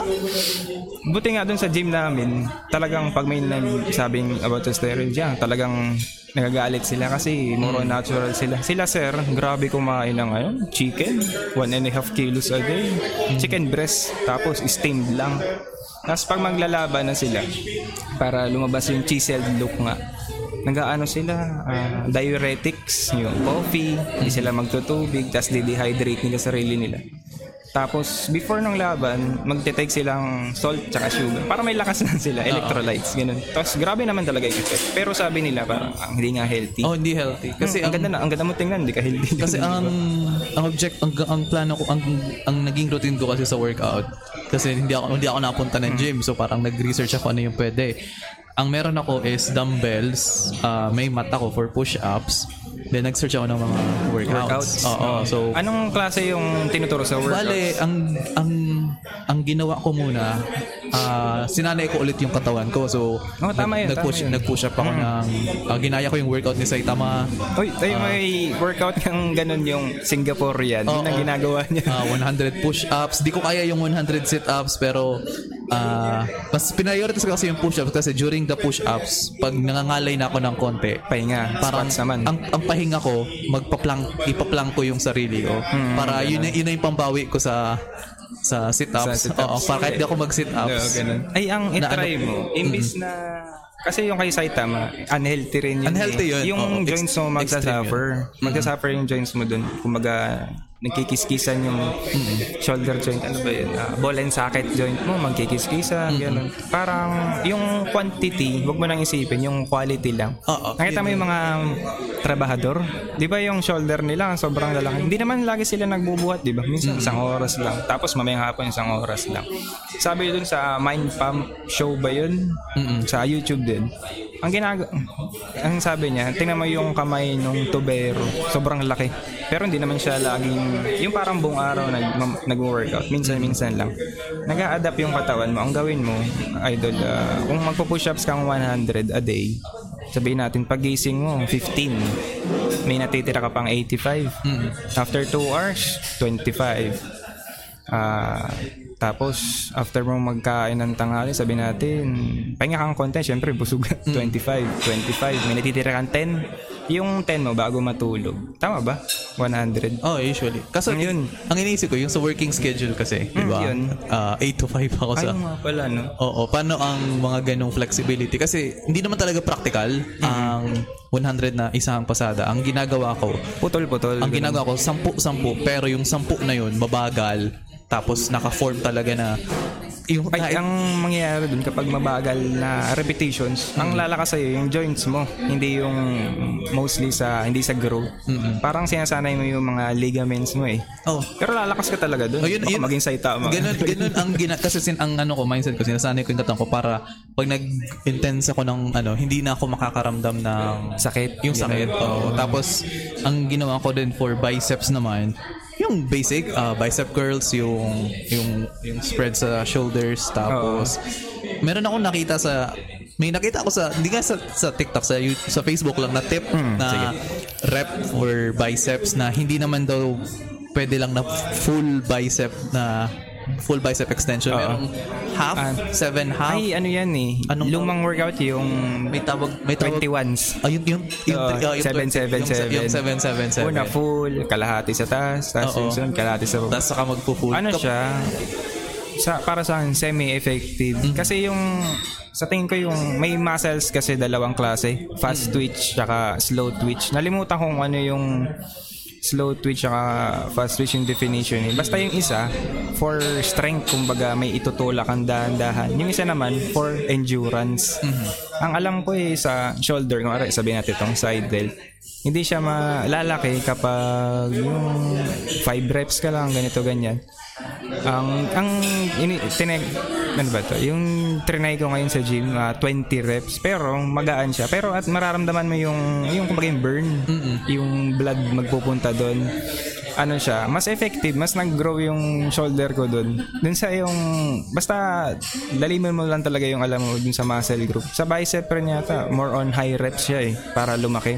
Yung tricep, yung diamond push-up, yun maganda yun. Oh, di- diamond push-up. Yun ang ina ano, 4 by 8 Ah, tama ba? 8 by 4 pala. Oo, 8 8 by 4. repetitions tapos 4 sets. Four sets. Yun, lalakas ka dun masyado. At least, okay na, okay, okay na rin siya. Kasi so far, tinignan ko naman ang sarili ko, nagkaka-progress. Oo, may, progr- yun, di ba? may progress Maganda na naman. may progress. Oo, sabi ko, oh, effective naman pala. Pero sabi ko, I think, may pwede pa akong magawa. Kasi ang, ang challenge ko kasi, ay wala akong natawag nito. Hindi ko hindi ko pa kaya mag-increase ng ng weight, ng dumbbell. Ah. So it's either more uh, more repetitions or talagang pag nag body workout ako, mas dinadam nagtataas na lang ng repetitions. Oo. Mag, iba ang magiging ano nun, effect pa rin yun sa'yo. Kasi kung gusto mo talaga mag-build ng muscle, ang mangyayari niyan sa'yo, idol, yung parang marathon man ng katawan, yung liliit pero for endurance, maraming repetitions magagawa mo kasi magaan yung ano mo, yung katawan. Ang gawin mo, kung nagagaan ng ano sa push-ups ng 10 pero gusto mong lumaki, lagay kang bag Oh, tapos nga. may libro, di ba? Oo, yun, yun ang ginagawa Parang ko. pyramid set na yun. Yun ang ginagawa ko. Kasi ang, ang ang goal ko lang naman sa katawan ko ay hindi naman yung maging Saitama level of yung physique. Physique niya, Oo, oo. kasi pero yung yung ganun lang na korte na pag tumayo ka ay may may dating kasi May dating yung kasi, parang- oh, kasi te- teacher ako. So parang para ma-intimidate Parang- yung mga pasabay. oh, parang may, may, may presensya ka. May, yun din ang objective ko. May presensya ko na kahit ah, kahit wala akong abs or hindi na wala naman akong paki dyan sa abs na yan. Yung, Oo, hindi naman yung kita eh. Oo, yung Naka-t-shirt ka basta- ni basta- basta- butasan mo pa yung t-shirt. Oo, kasi nakaka-proud, nakaka-proud pala minsan na pa nagsusuot ka ng t-shirt, T-shirt, tapos na feel mo fit sa'yo. Ah, ganun. Tapos bum, buma, nakikita mo bumabakat na yung braso. Sabi ko, oh, nakakaano pala. Hindi naman sa hindi naman sa nag, nagpapa-vain pero Yung confidence Yung mo confidence kasi, mo, yung parang oo. self-worth mo para sa'yo. Ang sarap lalo sa na, yung- feeling. lalo na yung posture. Kasi one, may isa akong damit kasi dinala dito nung lumipat ako. Nung di ako nag-workout, I feel uncomfortable isuot yung t-shirt na yun. Oo. Pero nung Pakita ko sa'yo after ng ano, Sige, episode sige. natin. Pero nung nag, ano ako, nung nag-workout na talaga ako, mas, nag, nung sinuot ko yung damit, sabi ko, Sarap sa feeling. ang sa, ko, ang ganda. Parang, parang hindi lang ano eh. Minsan kasi sasabihin nila mayabang ka kasi nag-gym ka ganyan. Pero yun nga yung cure of eh, parang sabi natin mga ka-gym ko mga depressed din yan eh. Pero pag nag-gym sila, nire-release na yung kumbaga yung sadness nila, yung galit nila. Ito nga last week idol may na-experience. Okay lang ba Okay magsabi lang, nung ano? okay ano siya, depressed siya. Nagpo-post siya ng kung ano-ano sa Facebook. Hindi ko naman siya totally ka-close. Pero sa, dun sa school ko, nung elementary, nakikita ko siya lagi. Hanggang ngayon naman nakikita ko siya. Kung anong pinopost niya, parang gusto niya mag-end, mag-ganito, ganyan. Sabi ko, nakita ko siya eh, dun sa may computeran, dun sa may labas ng gym. Sabi ko, nakita kita dun, idol sa ano, ah, sa may labas ng ano. Malapit lang naman dun yung gym. Laro tayo minsan, gano'n. Parang wala yung stress. Eh, ngayon, hindi ko pa siya nakakontakt. Pero nakikita ko na nagpo-posting, posting naman siya. Medyo positive, positive na. Nakaka... Kasi yung gym, hindi lang siya more on, ano eh. Ang gym talaga, hindi siya para sa yung chisel body, naman. ganito, ganyan. For health talaga. Health reasons. Tsaka sports kasi hindi ka naman pwede magpara sports ng hindi, kunwari, sa basketball, kailangan mo malakas tuhod mo. Mapaprone ka sa injury. Parang health benefits lang talaga. Hindi yung, kumbaga, side effect na lang yung physical benefits. is- isa nga sa isa nga sa naging inspiration ko sa ganun. For sure familiar kasi PewDiePie. eh. Oh, yan. Ah, 'di ba? Nung Uy, galit yun sa mga nag-steroids na Oo, artista, gali- no? ay- ayaw nun. Nag, nag clean out niya nga yung industriya nun eh. Pero Napanood ko yun, napanood ang nagustuhan ko kasi kay PewDiePie talagang kahit sabi niya, ano yung, sina, ano yung tumatak sa akin na sinabi niya, hindi naman daw kailangan na 3 hours, 2 hours ka mag-workout as long as yung kaya ng katawan mo, comfortable ka, then you experience growth, okay, okay na yun. Oo. Nung nakita ko yun, sabi ko, sige, trinay ko nun. Ay, enjoy, trinay- di ba? Simula ko nun, dati lima hindi ko kaya. Sampu hindi ko kaya. Pero ngayon, okay na pati yung sa ah, sa workout ko kasi ang problema ko pala, galit ako sa pagbibilang. Oo, oh, yun. Ang Sa gym, huwag ka mag... Oo. Minsan, idol, ang tirinay ko yan, pa nagbibilang 1, 2. Pag nasa 12 ka Seven? na, o Oo. kaya yung high number na sa'yo, napapagod ka psychologically, di ba? Oh, yun nga, ang, kaya ang ginawa akong technique sa pagbibilang para, para ma-monitor ko din yung progress ko. Bawa, ang count, ang reps ko is 10. Pabalik, pabalik. Ang ginagawa ko, hindi siya pabalik actually. May nabasa ako doon na suggestion, no? So, trinay ko, bale, 1, 2, 3, 1, 2, 1, 2, 3, 1, 2. Para, Ah, para 10 pa din para, na, oo. Oo, 10 pa rin siya. Tapos ang bilang mo, maliit lang. Chunking, Oo. ganun, tinachunks Nung mo. trinay ko siya, sabi ko, Mas effective. oo, kaya ko maka 20 ng dire-diretso. na Hindi kasi, tri- Puro mag- low numbers eh. Oo, pre-practice ko siya na 1 to 20, dire- yung 1 to 20 na bilang. 15 pa lang, bumibigay na ako. Pero nung trinay ko yung ganung bracketing na Number. counting, sabi ko, oh, mag to 20 na, okay na, okay pala ako. So, ganun pala, may may techniques din pala sa ganun, mapa-counting. So, sabi ko, natu- natuwa naman ako sa ganun. Pero, yun nga, ah, napag na-open ko si PewDiePie kasi ah, actually planning ko gumawa ng episode na tungkol lang sa kanya. Oo, Pero ah hapyaw lang, na-enjoy ko yung trend, yung evolution niya kasi. Oo, ay, actually, idol, na nung, ano yan ba to? Nagsisimula pa lang siya, sabi niya, pag umaga, nagtitinda siya ng hotdogs, Oo, di ba? yun, oo. Pag gabi, doon siya nag-stream. Tapos nakita ko yung streaming setup niya. Horror games talaga siya bumenta eh, yung reaction niya. Yung sumisigaw talaga siya eh. Oo. Tapos nagulat nga ako, hindi pala siya Amerikano, ganun. Hindi, Iba oh, pala Swed- ang lahi niya. Swedish. Swedish. Pero eventually ngayon, kung makikita mo si PewDiePie, kung yung transition niya parang Oo, ibang-iba. parang nag-evolve makikita mo yung evolution ng maturity ng isang tao eh. 'Di ba? Yung naging super hyper siya para ma-impress yung lahat. Tapos unti-unti naging Kalma, naging ganun. mellow, naging stoic na na. Tapos yun na. naging chill na lang talaga siya. Nasa Japan siya, di ba? Nasa Japan na sila. 30 30 years old na. 30 years old pa lang siya eh. Um, tanda lang ng konti sa atin. Oo, konti lang ang agwat. 5, 6, 4 years agwat sa akin. Tapos one. 1 year. So parang, basta ang ganda. Ang ganda ang pag-aralan ng journey niya ni, ni Oo, PewDiePie. kasi yun yung candid, kumbaga, ano, hindi pinefake. Yung Oo. totoong nangyayari, yun yung Nung, nung, pinapakita nag, niya. nung pinakita niya na yung sarili niya, talagang mas na-appreciate ko yung content niya. Dati, hindi, ko, hindi ko siya pinanood nung nagsisisigaw-sigaw siya eh. Oo, hindi pa. Oo, pero yung pinsan dati, yung pinsan dati ng ex ko, kaya ako na discover si PewDiePie dahil doon kasi yung sumisigaw siya. Tapos sabi ko, ah, hindi, not, not for me. Pero na-discover ko siya nung nagsisimula na siya nung Pew News. Oo. Ayan. Tapos na, pinanood ko siya. Tapos nagkwento na siya ng book reviews, ng philosophy, ng Oh, no? Aristotle. Oo. Sabi ko, ayos ah. Tapos yun na, sinubaybayan ko siya until now. Ang, basta ang ganda. Ah, I will, parang magde-dedicate ako ng Episode Oh, para, episode para sa kanya. Na. Kasi laking tulong nun yung lessons niya when sa working out. Oo. In-apply ko talaga. Nagbas, nagbabasa na ako. uh, basic workouts. Mas, I feel okay. I feel okay despite Oo. sa ano. Kasi sa totoo lang naman talaga, basics lang eh. talaga. basics. Kasi, tama idol sa basketball, si si Kobe, maganda yung work ethic niya. Pero hindi niya iniisip yung magiging injury prone siya doon sa long hours of work niya. Mm-mm. Ang pinaka-fundamental nga sa basketball. Ang tawag nga sa actually, si Mr. Fundamental, di ba? Si Tim Duncan. Yung tinuturo sa pang mag, ano ka, ba basketball, yun lang ginagawa niya. Pero alam mo yung championship rings niya, lima. Mad, oh, si Simple lang talaga. Usually pag na, nakuha mo talaga yung basics, yun na yun eh. Ang iba, simplicity is ang iba beauty. ini-skip yung basics para matutunan yung advance pero eventually ang lahat ng advanced skills ay variation lang naman ng Ng basic. ng basics eh. Mm-mm. Parang, ganun lang naman. kumbaga, naglagay ka ng spice. Oo.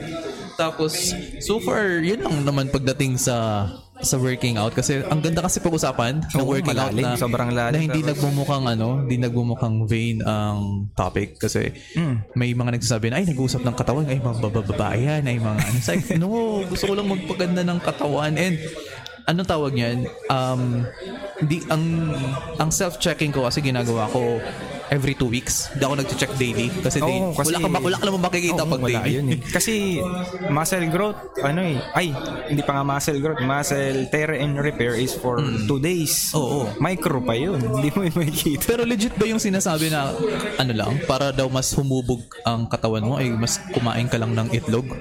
Mostly itlog? Oh, pro- pure protein yun eh. May protein protein din actually yung ano, yung egg yolk. Kaso nga yung cholesterol medyo mataas. Eh kung isipin mo yung lifestyle mo nun, sabihin mo, mahilig kang kumain ng mga cholesterol, tapos kadagdagan mo pa. Oo, Ay, delikado. Ang ginagawa ng mga pinapanood ko, isang whole egg, then meron sila yung carton box ng egg whites. Oo. Eh, wala yata nun dito. Ay wala na, hindi yun uso, hindi yun uso dito. Oh, maghihiwalay ka pa. yung, yung parang juice na, parang juice Oo, na egg yun, whites lang. egg whites lang. hindi yun uso dito. Pero kung gusto mo idol matuto talaga nung ano, ah, more on science sa pagbubuhat tapos simple lang. Si ano, ah, Bioneer ang pangalan niya. Sige, i- Sa YouTube lang. i-check ko siya. Oo. Tapos, yung isang topic niya kahapon ni-release niya about sa joy of lifting. Sabi niya yung iba parang ang sama ng ano, mukha kapag nagbubuhat, yan ito ganyan, pinapahirapan yung sarili. Dapat nag-enjoy ka eh, yung parang hobby mo yun, hindi mo naman profession. Parang dapat mag-enjoy ka. Enjoyin mo, yung ganun. Kasi iniisip ko dun sa foods ay yung budget din sa foods eh. Oo, magastos, ang, idol. ang pasok lang talaga sa dietary plan ko is itlog. Usually ilan bang itlog sa isang araw ang ideal when working out para mas humubog ang katawan? Nung nag-clean bulking ako, ngayon dirty bulking ako eh. Kahit ano kinakain ko. Kaya lumalaki chan ko. Yung nag-clean bulking ako, siguro walo. Walong itlog. Eh, mahal ng itlog ngayon. Mahal ng itlog ngayon. So, pero Chicken breast, medyo okay pa yun. mahal na rin. Mahal na rin. Ay, sa bagay, sabi nung Oo. auntie ko kanina, Mahal. 270 na. mahal na rin. So, i- think ang pinaka-best talaga is itlog. So, Mm-mm. Hindi, kumbaga ngayon, isipin mong mahal lahat ng ganito ganyan. Kung mag-high reps kang buhat talaga, walang mabibuild na muscle. I-try mo idol yung for strength training lang. Yung low reps, tapos sobrang bibigat ng bubuhatin mo. Siguro ilang libro lalagay mo sa likod mo dun. Oo. Kung magpo-push up ka, di ba? Pero ito try ko sa ano kasi dito may sa, sa school kasi pinapasukan ko may gym siya. Pero yung dumbbells kasi doon Mabibigat. ang bibigat. Yung ang nakakabuhat lang talaga yung Si Sir Bem. Oo, yan. Si Sir Bem, kasabay ko yun sa, ano, sa gym. Lakas talaga yun. talagang ang Halimaw. Oo, sabi, sabi ko, kaya ko ba to? At least yung barbells nila, okay naman. Adjustable naman yan. Oo, adjustable naman yung barbells. Yung dumbbells talaga, na-negotiable ang... Oh, yun. Ay, yun ang practice mo yung free weights compound. Yung compound movements, ano siya, yung push-up, two, two or more joints, yun na yun, ah, compound. Kapag isolation, single joint movement, yung bicep, di ba ginagalaw mo yung elbow mo lang. Single joint movement. More on compound ka muna, idol, para lumakas ka talaga. Kasi ang iniisip ko ay, since kung hindi ko pa kaya yung ganun, ang iniisip ko is ma-master ko lang yung pull-up and yung dips. Kasi Oo, yun. usually, Lakas na ang, nun. ang lakas na nun. May Ba- ano rin yun, eh, tama yun sa chest eh, konti yung dips. ang laki na ng tama ng dips eh, kasi pero ang ang hirap din ang hirap ng dips Masakit pati yung, yun. yung elevated ka talaga sa lupa na na dips talaga Ibubuhat mo yung sarili. oo Mm. Ko- ah, pero may napanood akong Variation. may napanood akong variation na pag beginner daw ay hindi mo naman kailangan pilitin na magkaroon ka ng ng rep specialist din sa pull up ang Oo. pwede mong gawin daw yung ay half rep lang, half rep. Oo, parang ipoposition mo yung yung pinaka mataas na point then ba- ma- mabagal ka lang yung pababa ka na Ah, tatalon ka. Yung- tapos yung pag- dahan-dahan. Oo, dahan-dahan. Ano, co-eccentric o eccentric Oh, movement. yung, parang gravity. Kinu- oo, kinukontra Oo, mo yun. yung gravity, para yung lumalakas yung resistensya mo para eventually kaya mo nang buhatin Oo, ang yung sarili sarili mo. So yun ang yun ang target kong ah, i-master dito sa gymnasium dito kasi once makuha mo daw daw yun ay ma- kaya mo na daw magbuhat ng mas mabibigat eventually. Oo, kasi yung ang advice lang naman eh, wag kang bubuhat ng times 2 ng bigat mo or Oo. ano mo eh, di ba? Oo, Ay, hindi nga times 2 yung actually weight mo lang. Mm-mm. Oo, wag kang bubuhat daw nun. Pero Tapos- kung yung, yung goal mo, go for it. Kaya Basta nga eh. safe lang. Ang challenge lang isa lagi, diet diet lang talaga ang kaaway natin dito. So, mahal lahat eh, mahal Tapos eh. lalo na pag may mga pakain, di ka makatanggi. Oo. Oh, like, oh. Pero ang mindset ko ngayon since nagpapaliit ako ng konti ng chan ay mostly half of everything na lang. Oh, Pero rin. high protein. high protein, High protein. high fiber. Oo, high protein, high fiber pero low carbs na kasi Mm, low carbs. Saka ang- fats, baba mo rin. carbs na yung nakadali sa akin. Fats na yung nakadali sa akin. so, basta yun. And eventually, ano pa ba? napadami, napadami tayo ng ano. Pero, ah, nanonood ka ba ng anime? Mostly, hindi naman. Nung nag-work, medyo Busy na- nag-wala-wala. busy na rin. eh. Busy na talaga eh. Ako, nakaka- Nakakatulog na. Nakakanood na lang ako ata ng anime pag magi maganda. Maganda ang Ngayon ang reviews. ina... Oo, oh, yung mga inaabangan. Demon oo. Slayer. Ayan, ganyan. Attack on Titan. Yung, pero yung ikaw, ikaw na yung magse-search. Ay, Ay, nakakatama rin. Actually, yung Naruto nga, nung nagwakas yung Naruto, sabi ko, yung Boruto medyo... Wala, hindi na nanonood na eh. Yung tipong inaabangan ko lang naman yung Boruto pag nandun si Naruto. Oo, yun. Yun lang naman eh. Kasi siya yung habol mo. So far, Hmm. Ang ina-expect na lang ngayon ng tao is One Piece eh. Oo, yung film Red. Yata. Oo. Tsaka yung mag-end, mag-end yun. Malapit na, within 5 years. Ata, this, this Tagal din, Oo, no? this 5 years, mag end na daw ang Baka yung manga, 5 years. Tapos So yung manga 5 anime, yung manga 5 years Yung tas anime, mga 20 Oo, years. oh, double mo pa yan kasi final arcs na ngay- final arc na ngayon ng manga eh. Tapos na yung Wano, Mauna pa ang ano talaga matapos. mauna pa. Pero ang Kimetsu. film Red, ang film Red, spoiler alert since na, napanood ko sa sa Facebook yung mga naga-spoil. Reviews, ganyan. Oo. Yung isang form ni Luffy sa film Red, nandoon na hindi pa pinapakita sa anime pero sa manga pinakita na. Ano ba yun, mga form? Ako nanonood ng One Piece. Yung parang Gear 5 yung pinaka-latest. na- Naririnig-rinig ko lang, Oo, parang ganun. Tapos nandun na siya sa film red.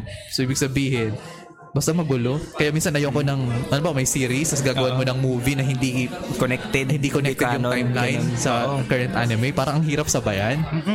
Ayoko ng...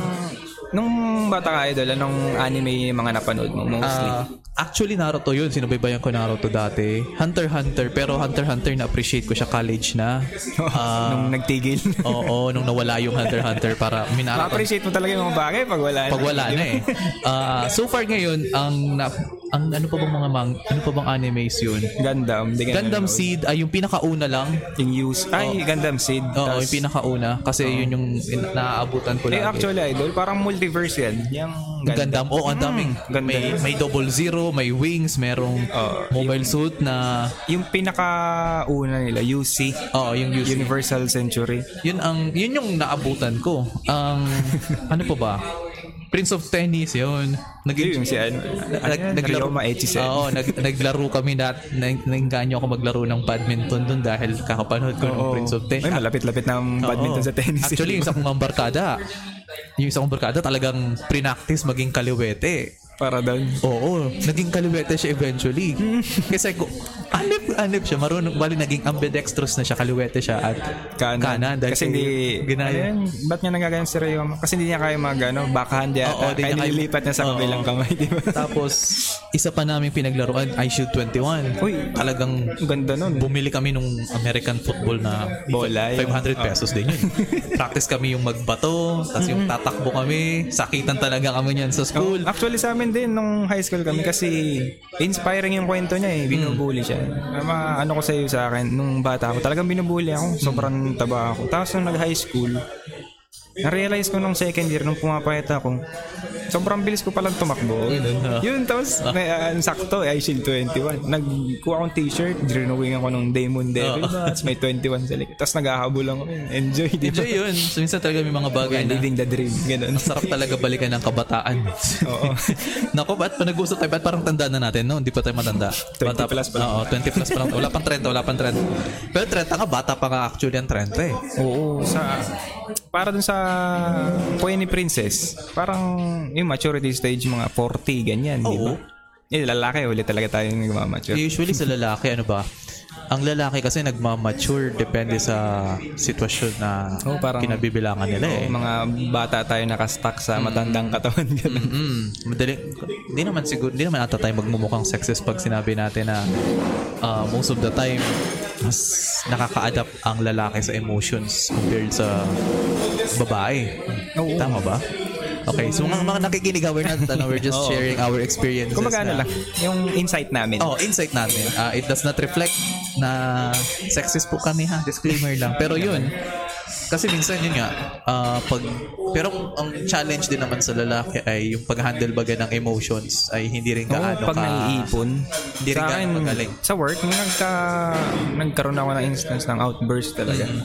Yung barkada ko nandun, pinigilan ako. Kasi yung nanginginig na yung kamay ko sa galit. Ganun. Kasi gusto mo nang ilabas eh. Eh, ang sunod nun, violence na. Bakit? Eh, ano bang naka-trigger sa'yo nun? yung may isa kaming crew dun, ano, hindi ko na pangalanan, pero babae, babae. Mm.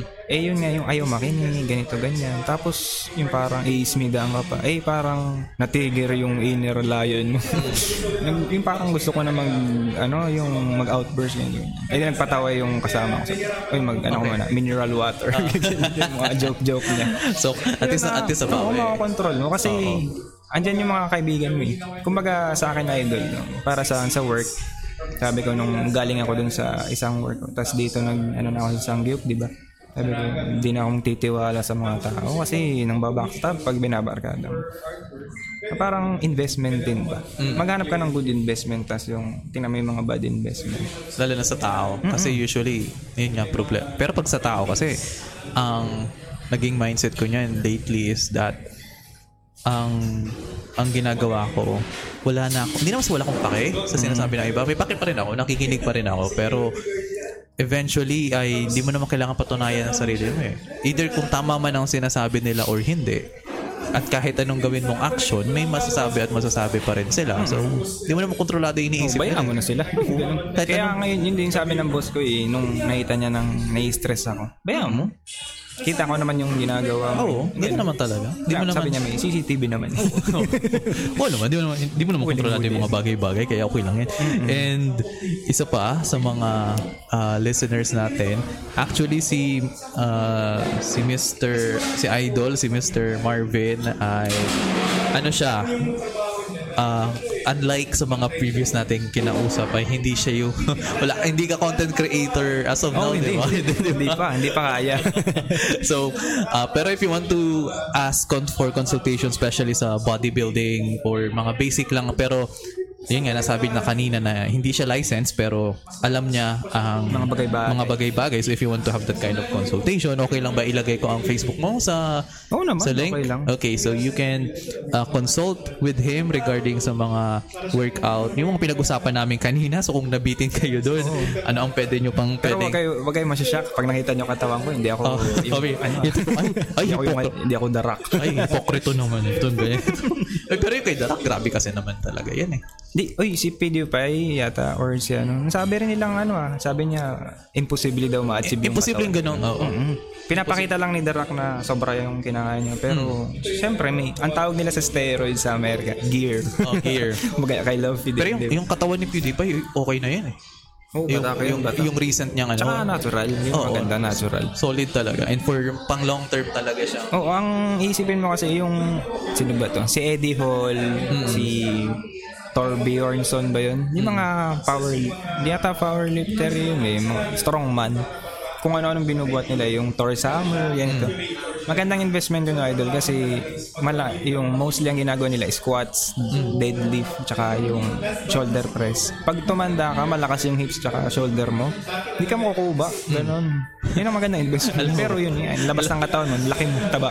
Alam mo ba ginagawa ko pag ano, 'di ba sabi ko wala akong weight sa ginagawa ko yung yung empty jug ng Oo, tubig. yun. Oo, pwede rin Pinu- yun. pinupuno ko 'yon tapos parang hina ano, dinedeadman hang ko lang tagang pinubuhat ko lang hanggang sa ano yun, ang magain mo dun is farmer strength. Oh, yung, yung farmer strength, yung ginagawa ko parang ah 10 steps ako sa kwarto ng Oo, right hand, ikot, kabila tapos lipa naman. ulit, 10 steps ulit, hanggang sa, alam mo yun, kasi after ko ng workout, Yung na- forearm mo masakit, Yung di ba? forearm. Tsaka practical yun, di ba? Oo. Kunwari may bubuhatin ka para sa kasama mong grocery. Oo. yun, di ba? And eventually, effective talaga siya. Nagulat nga ako nung nag, may nagbuhat kami nun. Sabi ko, may use pala. Fair, fairness naman. Effective. Hindi katulad ng ibang workout na more on ah, physical appearance. Oh, yun. Hindi yung Sa- practical. Sa, sa akin parang ang gusto ko is both physical and practical. Oo, physical Pwede and ka magkuha ng middle ground. Eh, lahat naman ng bagay may middle ground. Oo naman. Imposible. Parang sabi nga ni Thanos, parang all things are balanced as ano as it should be. Pero ah, yun lang naman. Doon lang naman ako nag-agree sa balanced part na yun. Hindi yung Pero sa gen- akin, pag nung nag, nagmamature ako, parang inisip ko, oh, tama nga yung mga villains, no? May goal sila. Hindi tulad, ito yung kung idol, mapapansin yung mga heroes. Oo. Ang goal lang nila, to stop the villain. Di ba? Pero si yung mga villain, ang goal nila, kasi nasaktan sila nitong ganitong ganito, ganyan. Ang gusto nila, si Thanos nga eh, gusto niya ubusin yung ano kasi yung Um, resources, ano, di ba? Ano tawag nito kay Thanos kasi napaka Machiavellian kasi yung kay Thanos na akala niya ang kay Mac- kay Machiavelli kasi the more na tumataas ang population, nagde-decrease ang resources. Dati yun yung ginawa, yun yung theory na present niya nung 1980s ata 1970s.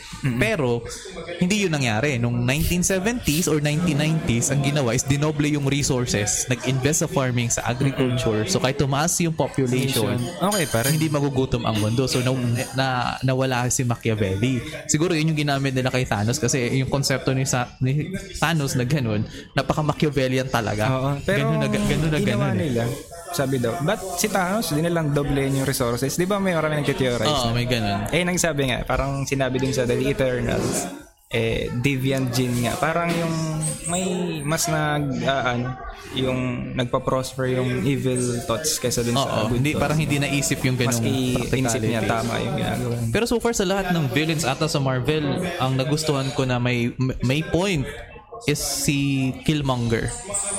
Si Ba- bakit yung naman? yung kontrabida kasi yung yung prinsipyo kasi ni Killmonger yung gawing public ang Wakanda para mas matulungan yung mga Oo nga. mga black. Eventually, yun din yung ginawa ni T'Challa sa ending. Inopen niya yung yung mismong yung gustong gawin ni Killmonger. Yun din yung ginawa ni T'Challa nung ending. Sadyang pinalabas lang ng pelikula na masama lang yung methods ni, Teach, ah, ni ni Killmonger. Killmonger pero yung yung goal niya ay maganda talaga. Kasi ayun yung ginawa ni T'Challa. So doon nagtapos yung ah, nung after ko panoorin sabi ko, oh, Same lang. Same goals, different methods, Oo, di ba? nana- nanalo naman pala si ano, nanalo si Killmonger sa diyang yun nga siya, Marvel, action, kailangan may may, May- conflict na gano'n. Kasi nung una, valid na valid po eh, yung racism ng the racism ng black American sa sa US bakit hindi naki hindi humarang yung Wakanda Oo, yun, Uh, yung, slavery, di ba? Oo, yun yung galit niya. So, bakit hindi nag-share ng technology maprotektahan yung lahi nila?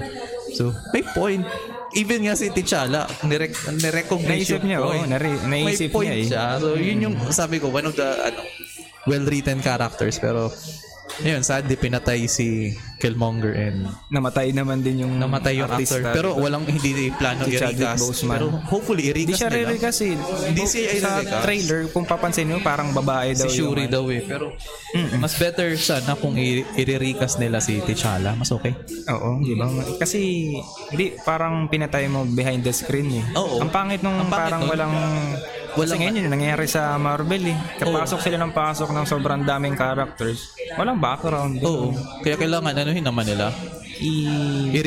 palawakin, hindi even yung- even T'Challa or even si Chadwick mas magugustuhan niya ata na yung may ganun na magtuloy ng kahit legacy. kamukha lang niya, di ba? Oo. Or kahit yung kasing galing niya rin mag Kasi si ano, pinalitan eh. Si The Hulk, di ba? Oh, pinalitan. Oh, yung ganun na recasting War lang. Machine, ni-recast din. Oo, Marami ba't- ni-recast na Oh, doon. ba't hindi i-recast si T'Challa dahil namatay ang actor? So, hindi Mm. naman ano ata yun. Pero syempre, nung time na yun, hindi naman ata maganda na pakamatay one week after. May Recast recast, agad, na. di ba? So, dapat, ah, okay na yung ganito, ilang years na rin eh. So, it Oo, would be... 2020 pa. Kasi so far, humihina ngayon ng Marvel sa quality ng storytelling. Oo, nagiging... Basura yung Thor. ah, disappointing yung Doctor Strange. Sa Doctor Strange, medyo maganda yung concept, pero Maganda, yung... ma- mabaga. Medyo, ang, ano, oh, ang pangit. And Super Spider-Man lang talaga ang Yung No Way Home, ang ganda, yun di lang talaga, yun lang. Shang-Chi okay din, pero No Way Home, walang, mahirap talunin yung No Way, yung nagawa nung No Way Home. Oh, parang endgame ang style, Oo, di ba? putya Grabe, yung, grabe yung sigawan sa First sinyan. time ko mapanood yun, nung lumabas yung lumang Spider-Man. Ko, mm! Si ano, si Toby. Oo, pero super ang favorite ko sa lahat si Andrew eh. Siya yung ano talaga, kung uh, pansinin mo idol, ang pinaka-perfect na Peter Parker, Toby. Oo. Pinaka-perfect na Spider-Man, Spider-Man, Andrew. Andrew. Andrew si, talaga. ano talaga, Tom Holland. Middle, Oh, middle. Oh, middle, almost middle. Pero Andrew talaga, ang galing, ang ganda ng Yung galaw pa lang niya eh. Oo, di ba? Parang yung, man- Spider-Man yung mannerism niya, yung yung yabang niya, pasok na pasok Oo, sa, sa yung, character. yun nga yung natatandaan ko sa PS1 eh. Yung Oo. galaw ni Spider-Man yung makulit. Yung Andrew Ganun Garfield. Andrew Garfield eh. Kasi so far, pati sa villains ng Phase 4, ang pinakamaganda lang na naging villain. hindi pa part ng MCU, si Green Goblin lang talaga eh. si Gore the God Butcher, nabasa ko yung comics noon. Underwhelming kung paano pinortray si Gore. dun si, nung kay Christian Oh, Bale. ang di ga- magaling Ang magaling artista, magaling si pero Christian yung... Bale, pero yung character ni Gore, bakit ganun lang? ang ano, dapat nga yung screen time niya mas ma mas mababa pa yata yung screen time ni Corgi. Oo, oo. Dap- dapat nga si ang kwento ng Thor Ragnarok ay ng Thor uh, Love and Thunder, ang journey ni nag-focus lang kay Gore na pinapatay lahat ng gods. Then saka siya nakarating kay na Thor. Tapos naglaban-laban pero Tapos yung ending, ang, ang, ang corny nung ending, bakit ganun yung ending? Ah, nakonsensya siya. Oo. Na, na ganun. Tapos, nga eh. namat, si Jane mamamatay talaga si Jane kasi Oo, dun sa comics sa din. comics Sa namatay comics talaga siya. Pero yung kay, basta ang pangit ng ginawa nila kay... Tapos nandun pa si, ano, pinakita agad si Eternity, di ba? Oo, Parang nandun agad. wala na, di ba? ko, ang, ang random naman na Living Tribunal yata. Ay, iba Pahapyaw. pa yung Living Tribunal. Living eh, Tribunal, pahapyaw lang eh. Pero si Eternity, nung nakita ko si Eternity, bakit Kasi sila? apat, apat sila, di ba? Eternity, basta apat yung apat. Pero na nakita, may nakita akong ano, so far, ang hopeful ako sa phase 5 is nakita ko yung Si Doom. ah, yung mga trailers or yung yung teaser ng mga description yung Ant-Man eh, Ant-Man Quantumania na doon ini- doon ipapakita yung evil version na Ni Kang? ni Kang na talagang intimidating talaga ang as per feedback sa community. Kasi na si Kang na pinakita sa Loki. Loki, yun yung ano- pinakamabait. Ah, yun? Yun yung pinakamabait. Para, hmm. One above all, siya yung pinakamabait. Ah, okay. Oo. Kasi One Above All, parang Ay sorry, si, the one the one who remain, the one who remains pala. the one who remains. Si One Above All kasi, parang sinasabi nila si ano yun, si Stanley. Oo. Di ba? Oo, yun ang, kaya basta ang ang magiging challenge nila. Basta yung intimidating talaga yung yung kang na makakalaban ni Ant-Man Kasi- compared doon sa pinatay ni Sylvie. Oo, meron pa yung ano eh, ah, after nun, Secret Wars. Ang Oh, ganda nun sa comics. ah. Sa comics, oo. Mm, may Battle World eh. Sige, paano mo gagawin yun sa sa ano, Avengers level. Pero in fairness din naman, yung director is director ni Shang-Chi which is maganda kung papansinin mo yung action scenes ng Shang-Chi Ang ganda baga? maganda. Parang Jackie Chan so, ng kung, style eh, kung ac- more on actions lagi yung kasi Secret Wars wars nga eh. So Oo. kung more on action scenes yun with different heroes, sana ma-handle ng maayos. Oo, hindi yung random lang. Oo, at half Pinoy siya eh. Oh, Half Pinoy yung director ng Cham ng Shang-Chi. Shang-Chi? Oo, half Pinoy yun. Half Pinoy yun. Half Pinoy pala Half yun. Pinoy yun. Kaya Proud- ah, proud tayo. Oo, proud, proud. Kaya, yan. Kahit yung, an- yung Secret Wars kasi, ano yan eh, si, dapat ma-introduce muna nila si Dr. Von Doom. Oh, kasi ang alam ko, Siya yung may-ari nun. mauuna ang ano, mauuna ang Fantastic Four before Avengers. Oh, eh. yun. Eh, dun sa- 2025 ang ano eh, 2025 ang Avengers. Yung dalawang Avengers 2025. Oo. So I think yung ah, Fantastic, Fantastic Four, Four. 20, 2024 ata yung Fantastic Four eh. Basta mauuna ang Fantastic Four Oo, before. sana hindi mag-fail. Kasi sa isang taon, dalawang Avengers movie. Grabe. Baka Kang, ang gawin Dy- nila, Kang Dynasty and Oo, tapos Secret Wars. Oo. Siguro after Kang Dynasty pag natalo si Kang, lumabas si Doom. Si Doom. Kaya nagkaroon ng, Ng- Kasi 'di ba sa Secret Wars si, si Von Doom talaga ang Oo, siya may-ari nung Siya may-ari. Battle World. Oo. Parang yung world niya, ano, iba't ibang dimension, pinag-connect-connect niya. So multi Pero, yun, end talaga ng talaga yan, multiverse. End, multiverse end yan. na talaga ng multiverse saga yun. Eh. Mm, Yun yung hinihint ng ano eh, Loki Season 1, yung Oo. Multiverse War. Oo. Oh, yun na nga tayo. Yun, yun yung mangyayari sa yun yung mangyayari sa Secret War. So Ay, para sa idol, anong sa mga series ng ano, Marvel, anong gusto mo? ah, so, So far, WandaVision maganda. Moon Knight maganda. Acting ng Moon Knight as in super ganda ng sobra. acting ng Ang Moon galing Knight. ni ano, sino nga yun? Si Isaac. Oo, sa isa Siyempre may sakit siya dun eh. Oo. Tapos bigla mag-iiba yung katawan. Tapos si in fairness nagustuhan ko yung ano, nagustuhan ko yung Falcon and the Winter Soldier. Nagkaroon lang ng problema action sa yun eh, action. Nagkaroon lang ng problema sa villain noon. Kasi napaka-underwhelming baga ng villain. Oo, si US yung, yung flag, agent, no? yung flag smashers. Kasi eventually pala, ang plotline pala noon ay may virus na ipapakalat. Oh, eh, nung bina, time na yun, pandemic. height ng pandemic. So, parang insensitive daw na tungkol sa virus ang plot. So, parang hmm. binago nila. So, Ganda nabago. Si, si, in fairness, ano? excited ano, sa Hulk. Ngayon, She-Hulk. ngayon yun. Excited ako doon. Ngayong month yun, di ba? Ngayong araw. Ngayong 17 araw, episode 1? Sabi oo. to, ngayong 17. Ayun, 17 na. Oo. 17. Hindi ko lang alam kung na-move na naman. So, so na-booking kung kailan tayo nagre-record ng episode na. Sorry na. okay lang naman yan. Uh, so, but excited ako sa She-Hulk kasi napaka-friendly ng ano niya. Ang ganda ng napaka-light ng tone pero alam mong may ser- may may, may pagka-seriousness kasi eventually Medyo ano daw eh, medyo mature daw eh, Oo. mature content. eventually daw ay magkakaroon ng movie ng based sa World War Hulk Ay, ang ganda. which is kung ganun ang mangyayari kasi 'di ba ngayon smart smart Hulk na Oo. at ano na si Professor Ah, Hulk baka niya. baka kung pag ginawa nila yung World War Hulk mag-snap na yung yung, yung, ano, current Hulk ngayon Sino Si- may Hulk na isa pa dun eh, sa loob niya. Si, nalimutan ko yung pangalan. Meron isang Hulk na nakatira sa kanya sa loob ng katawan niya, dun sa comics. Meron nga dun, nang, nangyari ngayon sa ano yun, birthday storyline. Yung kay Spider-Man nga, yung, di ba nalimutan kung sino si. Oo. Peter Parker? si Hulk Nagsabi lang si ang Hulk, nakaalala Hulk never forgets. oo si Yun, Bruce ganun si Bruce din. lang yung naka Si Bruce, nakalimutan niya. Si Hulk, hindi. pero baka nga maka- may, sino ba makakaalala kay so far wala man makakaalala kay Peter eh. Parang si Doctor Strange daw. Kasi, Di ba nakalimutan din i- yung dialogue na nila sa, Oo, sa multiverse movie? nga pala. Pero Alam- malay mo, di ba? ang makakaala ang pwedeng makaalala sa kanya si Mary Jane talaga. Yung ano eh, Oh, yung hinahawakan kwintas. niya Or si ano, sino pa ba? Sino pa ba? Mukhang mukhang sila lang kasi ang ang focus ata nila kay Spider-Man maging ano lang talaga, street level ulit which is good. Oo, yung ano kasi niya masyadong minadali to Which is good. Avengers eh. Kaya Kaya magan- pansin mo yung damit niya ngayon, di ba? Kaya, Tela na lang mag- kaya sa maganda spandex. yung maganda yung No Way Home kasi parang origin story niya sa MCU paano siya naging Spider-Man na wala na siyang Iron Man suit, wala na siyang pera, Oo, yung- oo. mag-isa na siya sa buhay. Tsaka wala sa kanya may kilala. Oo, tragic na ulit ang buhay niya. But Oo, ganun naman talaga si Spider-Man, Oh, di ba? ang mga tao enjoy na enjoy pag tra- dami nang namatay sa kanya. So, pero with that, uh, napapahaba na yung kwentuhan natin.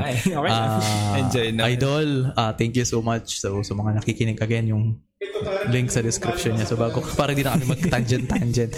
So, this has been your host, uh, PJ, and I will see you all on the next one. Bye-bye!